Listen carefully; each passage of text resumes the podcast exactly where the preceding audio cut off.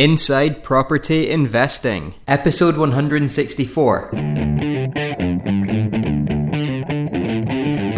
Welcome to the Inside Property Investing Podcast, where we dive inside the stories of the most successful and inspiring property entrepreneurs to share their successes, failures, and strategies, and help you plan your path towards financial freedom.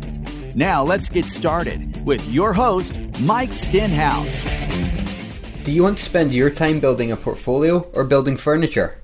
Fusion Furniture Solutions offer a complete nationwide service for investors and developers with no minimum order size, three year guarantees, and free installation. Leave the furniture building to the experts at fusionfurnituresolutions.co.uk. Hey, property insiders, Mike Stenhouse here, and today I am thrilled to be welcoming back for the third and final time of this series, anyway Anthony Hubbard. Anthony, welcome back to the show and thank you so much for joining us. Hi, Mike. Good to be back. So, as you will all no doubt be aware, Anthony has been part of our goal series throughout 2016, where we have been following his progress from January of last year, where he told us all about his goals for the following 12 months. We caught up with him halfway through the year to find out the progress that he had made so far.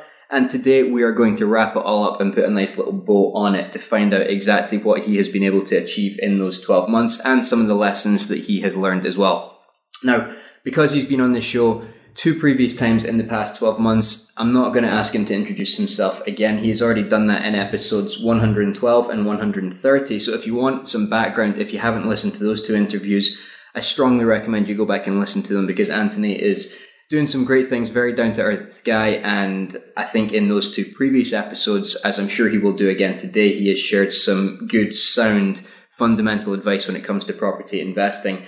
So, Anthony, like I say, I'm not going to ask you to introduce yourself, but by way of starting us off, maybe you can share a little bit about what your goals were back at the start of 2016, if you can remember so far back. Yeah, it's uh, it seems a long time ago now. Um, well, I, I I was looking more long term initially. Sort of, uh, I had a three year plan where I was wanting to uh, get to a stage where I had a portfolio income of around eight grand a month, um, and I sort of broke that down to get to that. I would, for this first year, I'd need to uh, earn, around 140k, and I was also looking to s- secure a building plot to build uh, our own family home on. Um, so that was my goals at the start of the year. Okay, so fairly straightforward. It was basically financial. It's the stage that you wanted to get to to give your family. I think we spoke about it back in the, the first episode. What we define as absolute financial freedom. That was kind of the number that you needed to live the life that, that you wanted to to give your wife and your family the everything that they wanted really the holidays that you want the time off work you said the big house that you wanted to build yourself that was really the kind of ultimate goal and you thought that you could get there within three years in a fairly modest time frame. It wasn't going to kill you to get there, which was nice to hear. You know, realistic goals, realistic time frame, and uh, I guess what we're here to do today is to see after twelve months how we are progressing towards that. Now, have your goals changed at all throughout the year, or is that still your main focus? Is that eight thousand pounds a month still where you want to be? I guess it's going to be two years from now. It is ideally, yes. Um, my sort of mind and everyday thinking's drifted away from it slightly, but that is still the ultimate goal. It would be nice to sort of have that a bit of financial freedom, sort of knowing the day to day bills are covered, um, but also adding to that as I've sort of progressed throughout the year I've started adding a sort of additional goals um, that I would like to achieve, uh, which are probably going to go outside of the two years that's left on this three years. Uh, which one of those is sort of building up a, a portfolio of uh, more social housing type properties, uh, affordable homes, that type of thing. Um, it's something that I've spoke to with one of your past guests a number of times, Richard Little. He's got a similar sort of passion to do a similar thing. Um, and it's just as the year's been going on, and I've seen sites that would lend themselves to that type of development um, get brought to me actually by by people I've dealt with. It's uh, becoming more of a realistic goal in sort of like the next three to five years than a possible pipe dream that I thought it was initially. Fantastic. And is is that what you meant when you said your goals have started to drift slightly? Or are you starting to get dis- distracted by the, the shiny pennies that are cropping up now? No, it, it's it's I've just become aware of uh, probably things that are more achievable than I initially thought they were. So I um, guess a, an evolution of the way that you're thinking rather than getting distracted. Yeah, there is that. Yeah, I did sort of mid, midway through the year. I got a little bit distracted because I got a bit uh, um, distracted by needing to get that the income up. So I started having a little look around for HMOs and stuff like that. And then sort of after about three or four weeks of looking, um, I then got back on track and was just focusing. I was just like, look, focus on more on what you know rather than going out of your remit, if you know what I mean. Um, yeah, so I did had a sort of mid mid year wobble, mid year crisis. Uh, yeah, yeah, yeah, yeah. That's probably the best way to put it. Okay, and but firmly back on track now. I guess the the HMO lure is is very appealing to a lot of people, and it does it does distract a lot of people, but I think what I liked and I've always admired about your approach and your goals is that you come at it from a different angle. You are not chasing, or you weren't maybe maybe slightly in the middle of the year, but you're not typically chasing the the kind of latest trend that everyone else is trying to do. You're sticking to the knowledge that you've got from your family construction business. You're doing things slightly differently. I really liked when you mentioned at the mid year point this desire to do some affordable housing, and I'm glad that you've come back to that because as as lucrative as the HMO market is, as you well know, and it's the area that everyone seems to want to be operating in at the moment. So I, I like the fact that you were doing something different, and I'm glad to see that you've come back to that. But to to give us a, a wrap up of the year, then you've you've told us what you wanted to achieve at the start of the year. I guess you said that was a three year goal um, to get to the eight grand a month. You said you wanted to get kind of in excess of a hundred grand per year. It boosts to your cash pot in order to get there. So we're now in January 2017. How did the year end for you? Did you achieve everything that you wanted to? On on paper, I definitely have achieved everything uh, I set out to at the beginning of the year, and more. To be honest, um, it, it's just sort of realizing the the assets you've got down on paper into cash, I suppose. Um, the new build that I've been doing sort of throughout the year, that's coming towards an end. It's just at stage where we're waiting for the, the decorator uh, to to come and finish the decorating off. Um, it's on the market. It'll be going on Rightmove towards the end towards the end of this week. I think he said maybe early next week. Um, that's going to give us a nice pro- profit approaching a hundred thousand, um, which near enough mops up the target I set at the beginning of the year. We've also we also sort of midway through the year secured um, a piece of land with some barns on under an option agreement. That's currently in at planning at the moment. We're due to hear in a couple of weeks how how that's gone. If if we get the planning we've applied for, there's a potential 100k planning gain on that. Although we our goal is to develop the site out and not sell it on. But looking for this.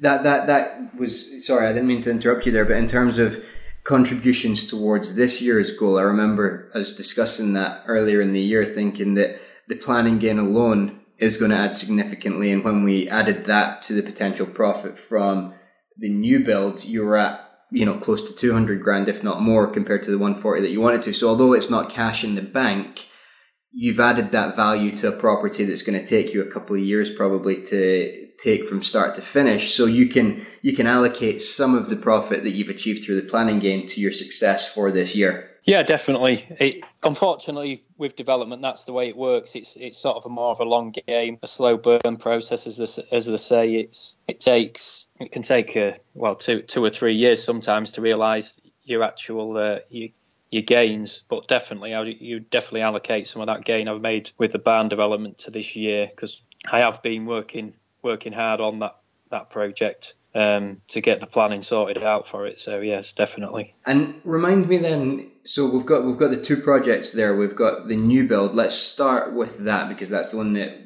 we had at the start of the year and is closest to completion now. That was a, a plot of land that was a garden once upon a time, right? So the land was effectively free. Yeah, it's I'd, I'd bought an old derelict cottage um, that needed a complete completely gutting. It was like back to stone, joists out, that type of project.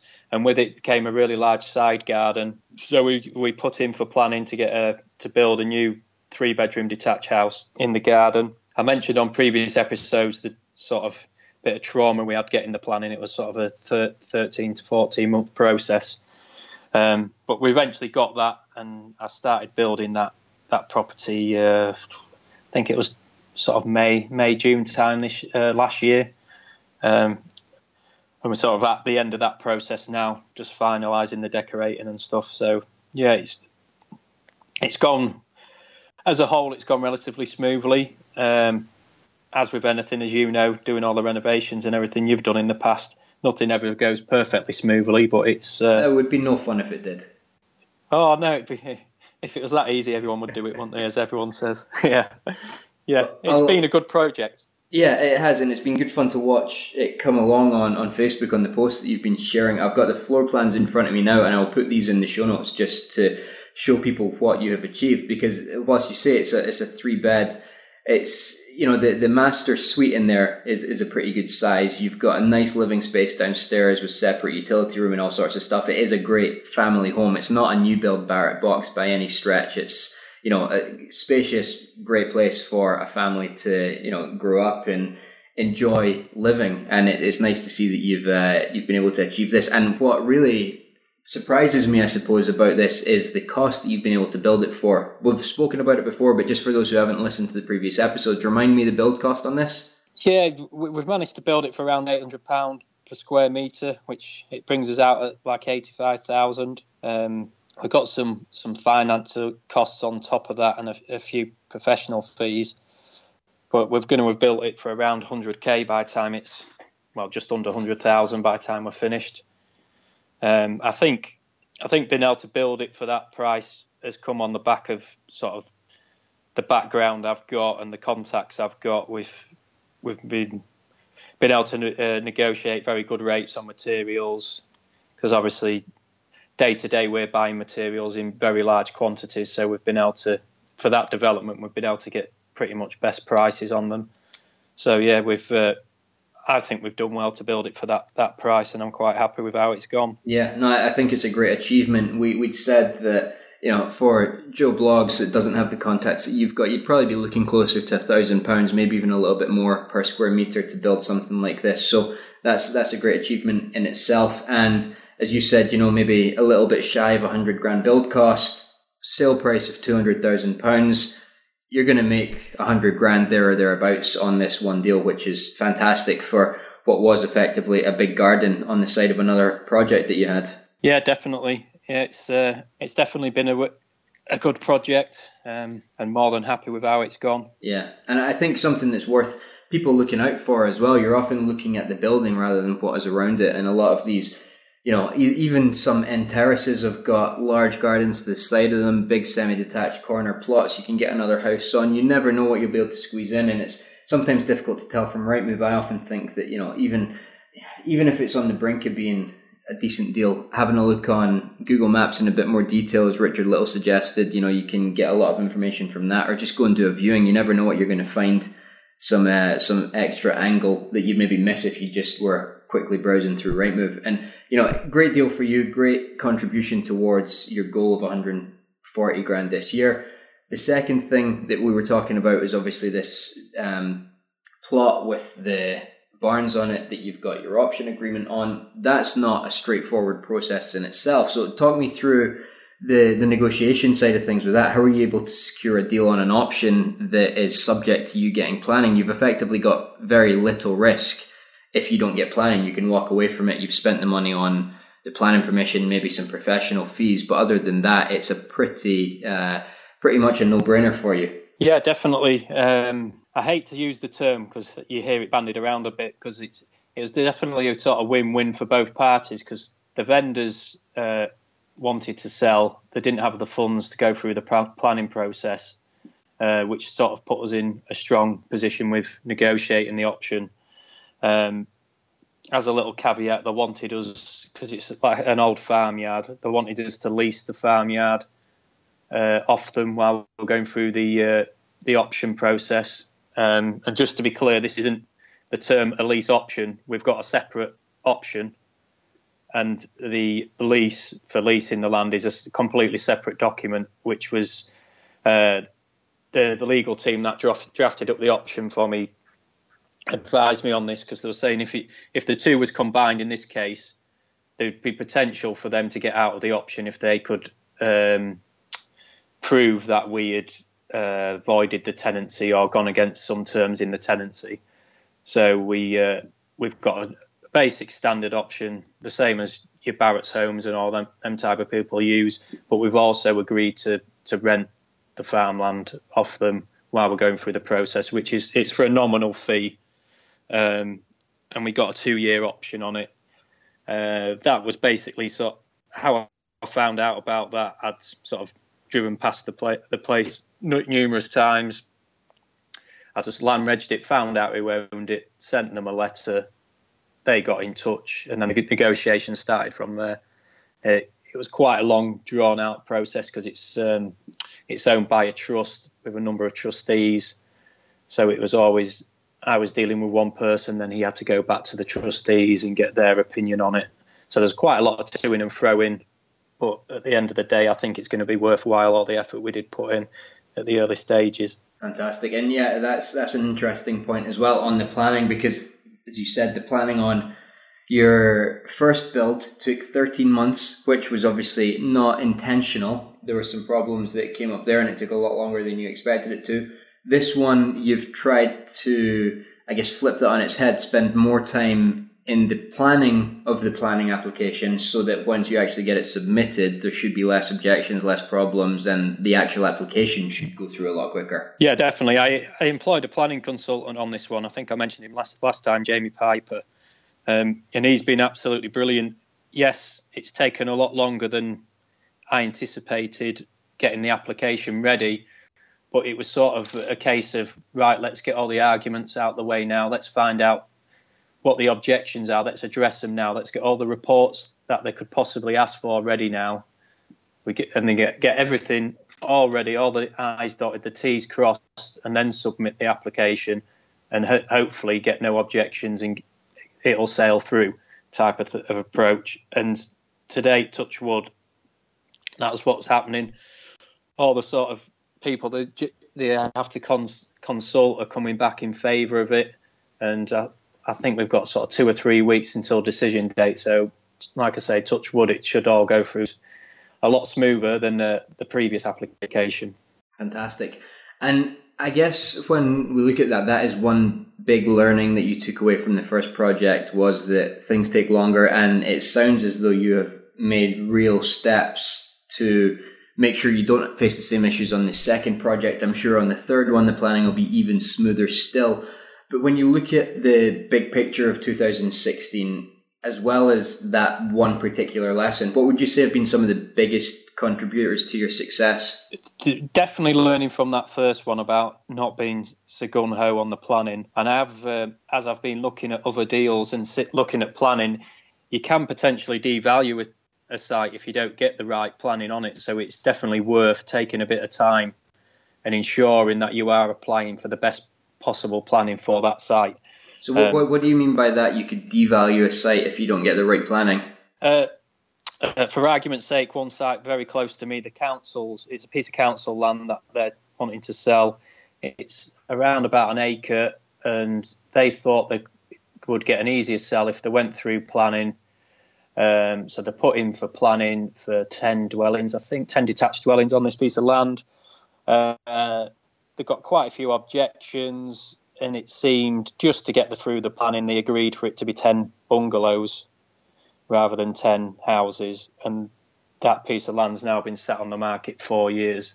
Where if they'd had it as a piece of land with no planning and agreed would agree to say a subject to planning deal, which the, the council do because they've done it on a number of other sites, and a, a, developer would have come in with all the right consultants and they may have got a different planning on it. Not saying that they won't be able to go back to planning and change the planning, but the planning as it is, that piece of land is worth less than it possibly would have been. Yeah, I, I, I get you. It's almost um, you hear the advice if you're a, an auction trader that you should almost make your property worse before you put it into auction because it will attract people who have uh, they're looking for things that they can add value to. Like you say, the wrong planning could often be better than no planning. Had that not had, I guess with with the planning for bungalows, it almost limits people's thinking to what is possible on that piece of land. Whereas if it was just a piece of land with nothing at all on it, they can envisage whatever they want and they can get their own consultants to say whether or not they think it's right. So it's it's not putting ideas in people's head. It's not kind of giving them limitations on what they can create. So yeah, no, I, I totally get that, and it's uh, not something I'd come across before. So interesting to hear that. Um, and so you you feel like uh, that has been something that you will take into the future as you go into to more developments. What else has been a big a big lesson for you this year? What else has helped you to? Because let's be honest, Dan, getting to a hundred plus thousand pounds on one deal, getting to hundred thousand pounds planning gain on another deal, that's no mean feat in a year. I know you've got a construction background, but it's predominantly commercial stuff. So doing that in the residential world in your first kind of eighteen months or so, focusing on it is is a pretty big achievement. What what else has enabled you to get there? Well, one one of the sort of biggest lessons I've learned this year, um, like, like I said, that project has gone relatively smoothly, but there has been one or two hiccups and there's a sort of saying you hear bandied around a lot saying outsource to experts, you don't have to do everything, that type of thing. And one thing I've learned is that no one's going to value your project any more than you are. And the book stops with you. And you, you've got to be driving the project on all the time and checking up on people, which sort of midway through the year when I was having that little bit of wobble, I did let things slide a little bit and then you, you you get to a point where you're like thinking, well, they're the expert, as people call them. They're just going to get on and do do what they said they're going to do. But like I say, the book stops with you, and you've got to keep making sure that you are driving them on and just checking in with them. And that, I, don't get me wrong, I've had some very good people working for me, and I, like when I check in on them, they are actually doing what they should be supposed to be doing. Or sometimes I've like scheduled thinking, right, I'll I'll ring Jamie on Friday uh, just to check how it's going, and he ends up ringing me up on the Thursday. But uh, do you know? Do you know what I mean? And with the builder, I had I didn't really need to check up on him. I'd get there and he'd be like, "Oh yeah, I've done this, done that, done this." Um, it's just little things like that, but you would get, um, say, hang, the big one I've had, which I described just before we came on air, was uh, the one with Anglian Water. I've organised a, a, a, water connection. I think that's all all done and dusted. The water's connected, but you have to go back to them to tell them to come and put a water meter in to make your connection live. So it's just uh, just little things like that that I've learned uh, throughout the course of the year, just to keep on top of things. Um, I definitely think the construction background I've got helped me. Like I say, I've got the contacts I've got with trades and buying materials and things like that um, relationships I've built up with people, sort of like uh, Richard Little, um, Daniel Hillman, people like that, where I can just interact with those. Uh, being part of your mastermind groups really helped. Um, where if you've got an issue and you can just post it on Facebook and you you can get six six answers within the space of sort of 30 minutes or six opinions, uh, which can help you sort of form form a uh, form a decision on where to go with things. So it's definitely been a been a year of learning. And you, you mentioned earlier that you were able to get some good prices as a result of your uh, your construction company. In terms of these relationships that you've built, you said that um, you know some of your builders, your trades, and your planning consultant have been a great help to you. Did they come from the commercial side of things as well? I guess they're more kind of residential based. So how did you go about finding good people rather than ending up with some uh, some rather dodgy trades that a lot of us end up with. Uh, well, the builder that I used, I've used him previously before on a renovation project, and when I built a, house ten years ago, actually he built that. So so I knew I knew him personally. Um, we've been to rugby dinners and, th- and been to the races and stuff in the past, so so I know him on a personal level. He's done work for Overhaul before, um, so I knew him. The trades um, it was a mix of ones I knew through have done work for Overhaul and ones that my builder knew. And I found that going through my builder to the trade, um, it seemed to get me a little bit better result. That there was a, a lot more punctual. I sort of put the builder in between me and the trade, so he was barking at, at the trades to come and get the work done, um, which seemed to work really well. Uh, the planning consultant I met at uh, a PIN meeting in Hull, Um, just it was just a case of you get your 30 seconds to speak, and I happened to be looking for a planning consultant that week. Um, asked, "Does anyone know a good planning consultant?" And, and Jamie just happened to be there.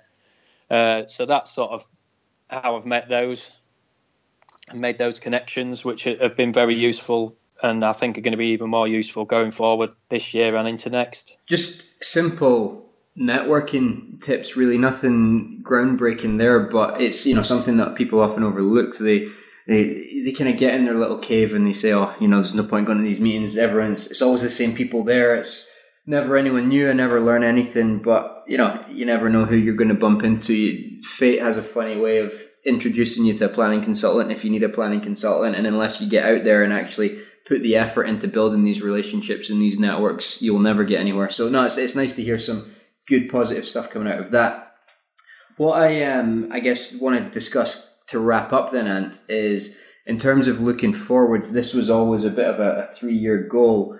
What does 2017 and the years beyond that hold for you in the, the residential property world? Well, with, with a bit of luck, we'll be developing out the, the site with the barns that we've got in, for planning at the moment. In addition to that, I've also agreed another option agreement on two more barns. One of the barns has got a, a large paddock with it, which would be quite saleable if that that deal comes off. There's also an option agreed on a piece of land uh, that's sort of it's large enough to get five detached houses on. We think it's currently out of the uh, development uh, limit of the village, so uh, we're, we've negotiated a five-year option on that because uh, we know the local authorities having a call for sites um, early this year. So we're hoping to put that one forward if we can get the paperwork uh, sorted out in time. Those two deals have been agreed. They're just going to to the legal teams to sort out. And on the the option I sorted out last time, that I think that took about six six to eight weeks uh, for the legal teams going backwards and forwards. Uh, so hopefully, a couple of months that one will be all tied up. Um, I'm also in the just looking at uh, another potential title split, very similar to the one I've just done now. Um, I said I had a sort of mid-year wobble where I got focusing on HMOs, and then and then once I'd got over that, I was like thinking, well, look, just do what you know. So I thought if I could find something similar to what I've done this year, if I could do one of those a year, then it's why have a load of HMOs if you could just do one of those a year. And I've got a potential investor who might be interested in doing one of those with me. So I've I went to look at one last Saturday. I've just been doing the numbers on it. I've uh, I've sent it across to my planning consultant just to get his his sort of initial thoughts on it to see if it would be a goer to do what I think we could do on it. Um, and then once I hear back from him, I'll probably book another viewing if it comes back positive from what he says. If not, then I'll get out there and, tr- and try and find another one. Fantastic. So, in terms of the financials behind some of these, then I guess the one that is most likely to go ahead, or certainly closest to going ahead, is the the land with the barns on it. Financially, have you got an idea? You said you're thinking you're going to make about hundred thousand pounds just by getting planning gain on it. What about if you actually do the build out? What's the projected profits on a deal like that? Yeah, I, I think there's around 350k if, if we build it out. Um, That's in addition to the 100k planning gain, or would that be combined? Yeah, it'd be combined. That okay, it'd be combined. Still a hefty profit though. Yeah, yeah. I've not got the numbers directly in front of me, so I I am pulling that one a bit off the top of my head. Um, yeah, it's that's just on. Yeah, the 350 is just on the barns because there's three barns and there's also a new build. And when we put the plan together, the, the initial idea would be to build the barns out, sell those, and I would keep the plot for the new build and build my own home. So I'd not that's not included in the 350, so it'd be 350 plus a plot plot of land. Fantastic. So similar to uh, the plot of land that you got previously that you're you're going to make your hundred grand on. This fits nicely into the longer term plan of building that dream family home for you as well. I like all of these all of these deals that you're working on have lots of angles, which is cool. And in terms of the time frame for that, how long do you expect once you've got planning for the, the barns to take? Ideally, I'd, I'd like to do it in 12 months, but I think sort of 18 months is probably a bit more realistic. Okay. Um,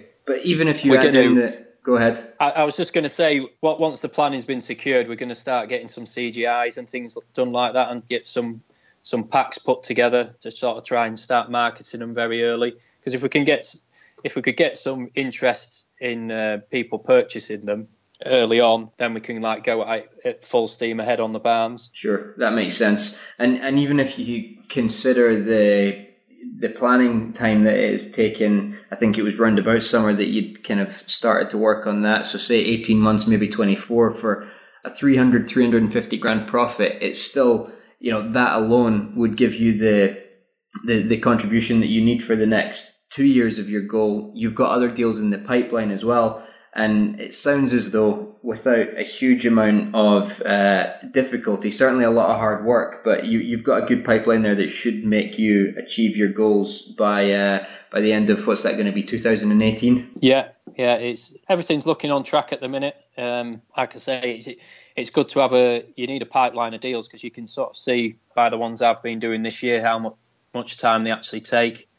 Um, I think a lot of people underestimate the planning how long planning takes to sort out. Like I think we said in the first episode when I was describing the nightmare I'd had previously, I'd vastly underestimated how long planning can take to sort out. So yeah, you've got to have a good uh, a good pipeline of deals going forward when you're into development. Good stuff. Well, it's I guess a good tip for us to end on probably two there. Everything takes longer than you think, and make sure you've got that that pipeline set up.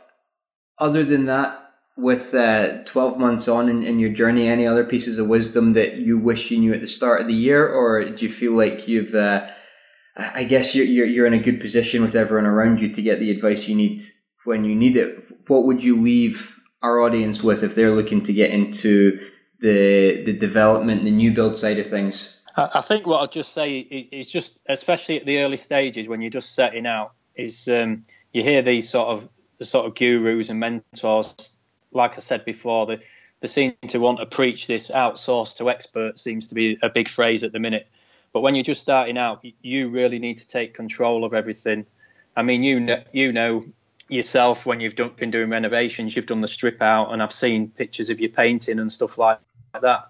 Yeah, they're not the jobs that you want to do going forward, but in the early stages, you may have to do jobs like that, and you do need to keep a check on everyone. Um, I've, I mean, I've met people at networking events, and they're trying to get into developing, and you you ask them how often they go to site, and they, they don't even go once a month, and you and then they wonder why they're having problems and things aren't getting done on time. At the end of the day, the book stops with you, and you need to take responsibility because nobody is going to have more interest in your project than you are. And yes, this outsourced to experts is, is a brilliant saying, and that's probably where I want to get to long term. But de- definitely in the initial stages, you need to be the one that's taking full responsibility. Yeah, I love that. It's, it's, it's very true and uh, a nice point for us to, to wrap up on, and hopefully people will take heed of that advice. Now, finally, just before we do end the interview, and I'm sure people will be interested in seeing the developments that you've been working on. I'll post some pictures and some floor plans and things like that on the show notes page for people to get an idea. But if they want to follow your journey going forwards, how can they see what you're up to? How can they get in touch with you? Uh, I'm on Facebook, uh, Twitter, Instagram, uh, Anthony Hubbard, Anth under Hub on Twitter and Instagram.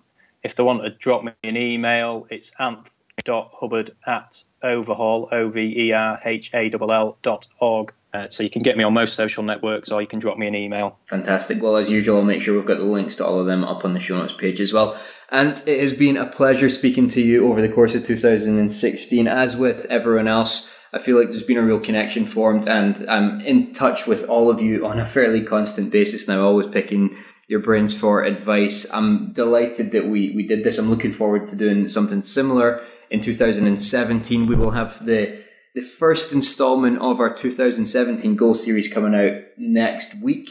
Um, so hopefully everyone is looking forward to that with some new guests about to embark on 12 months of exciting property investing. But and once again, thank you so much for joining us, not once but three times this year. I wish you all the success for the future, and I'm sure we will catch up again in not too distant future on the podcast. Thanks a lot, Mike. All the best. We've just added the exact workflow that we use for new tenancy applications to our property investing toolkit, covering everything that you need to do to ensure your tenancy is set up for success and fully compliant with all legal requirements. Access this new tenancy workflow and much more at insidepropertyinvesting.com forward slash toolkit.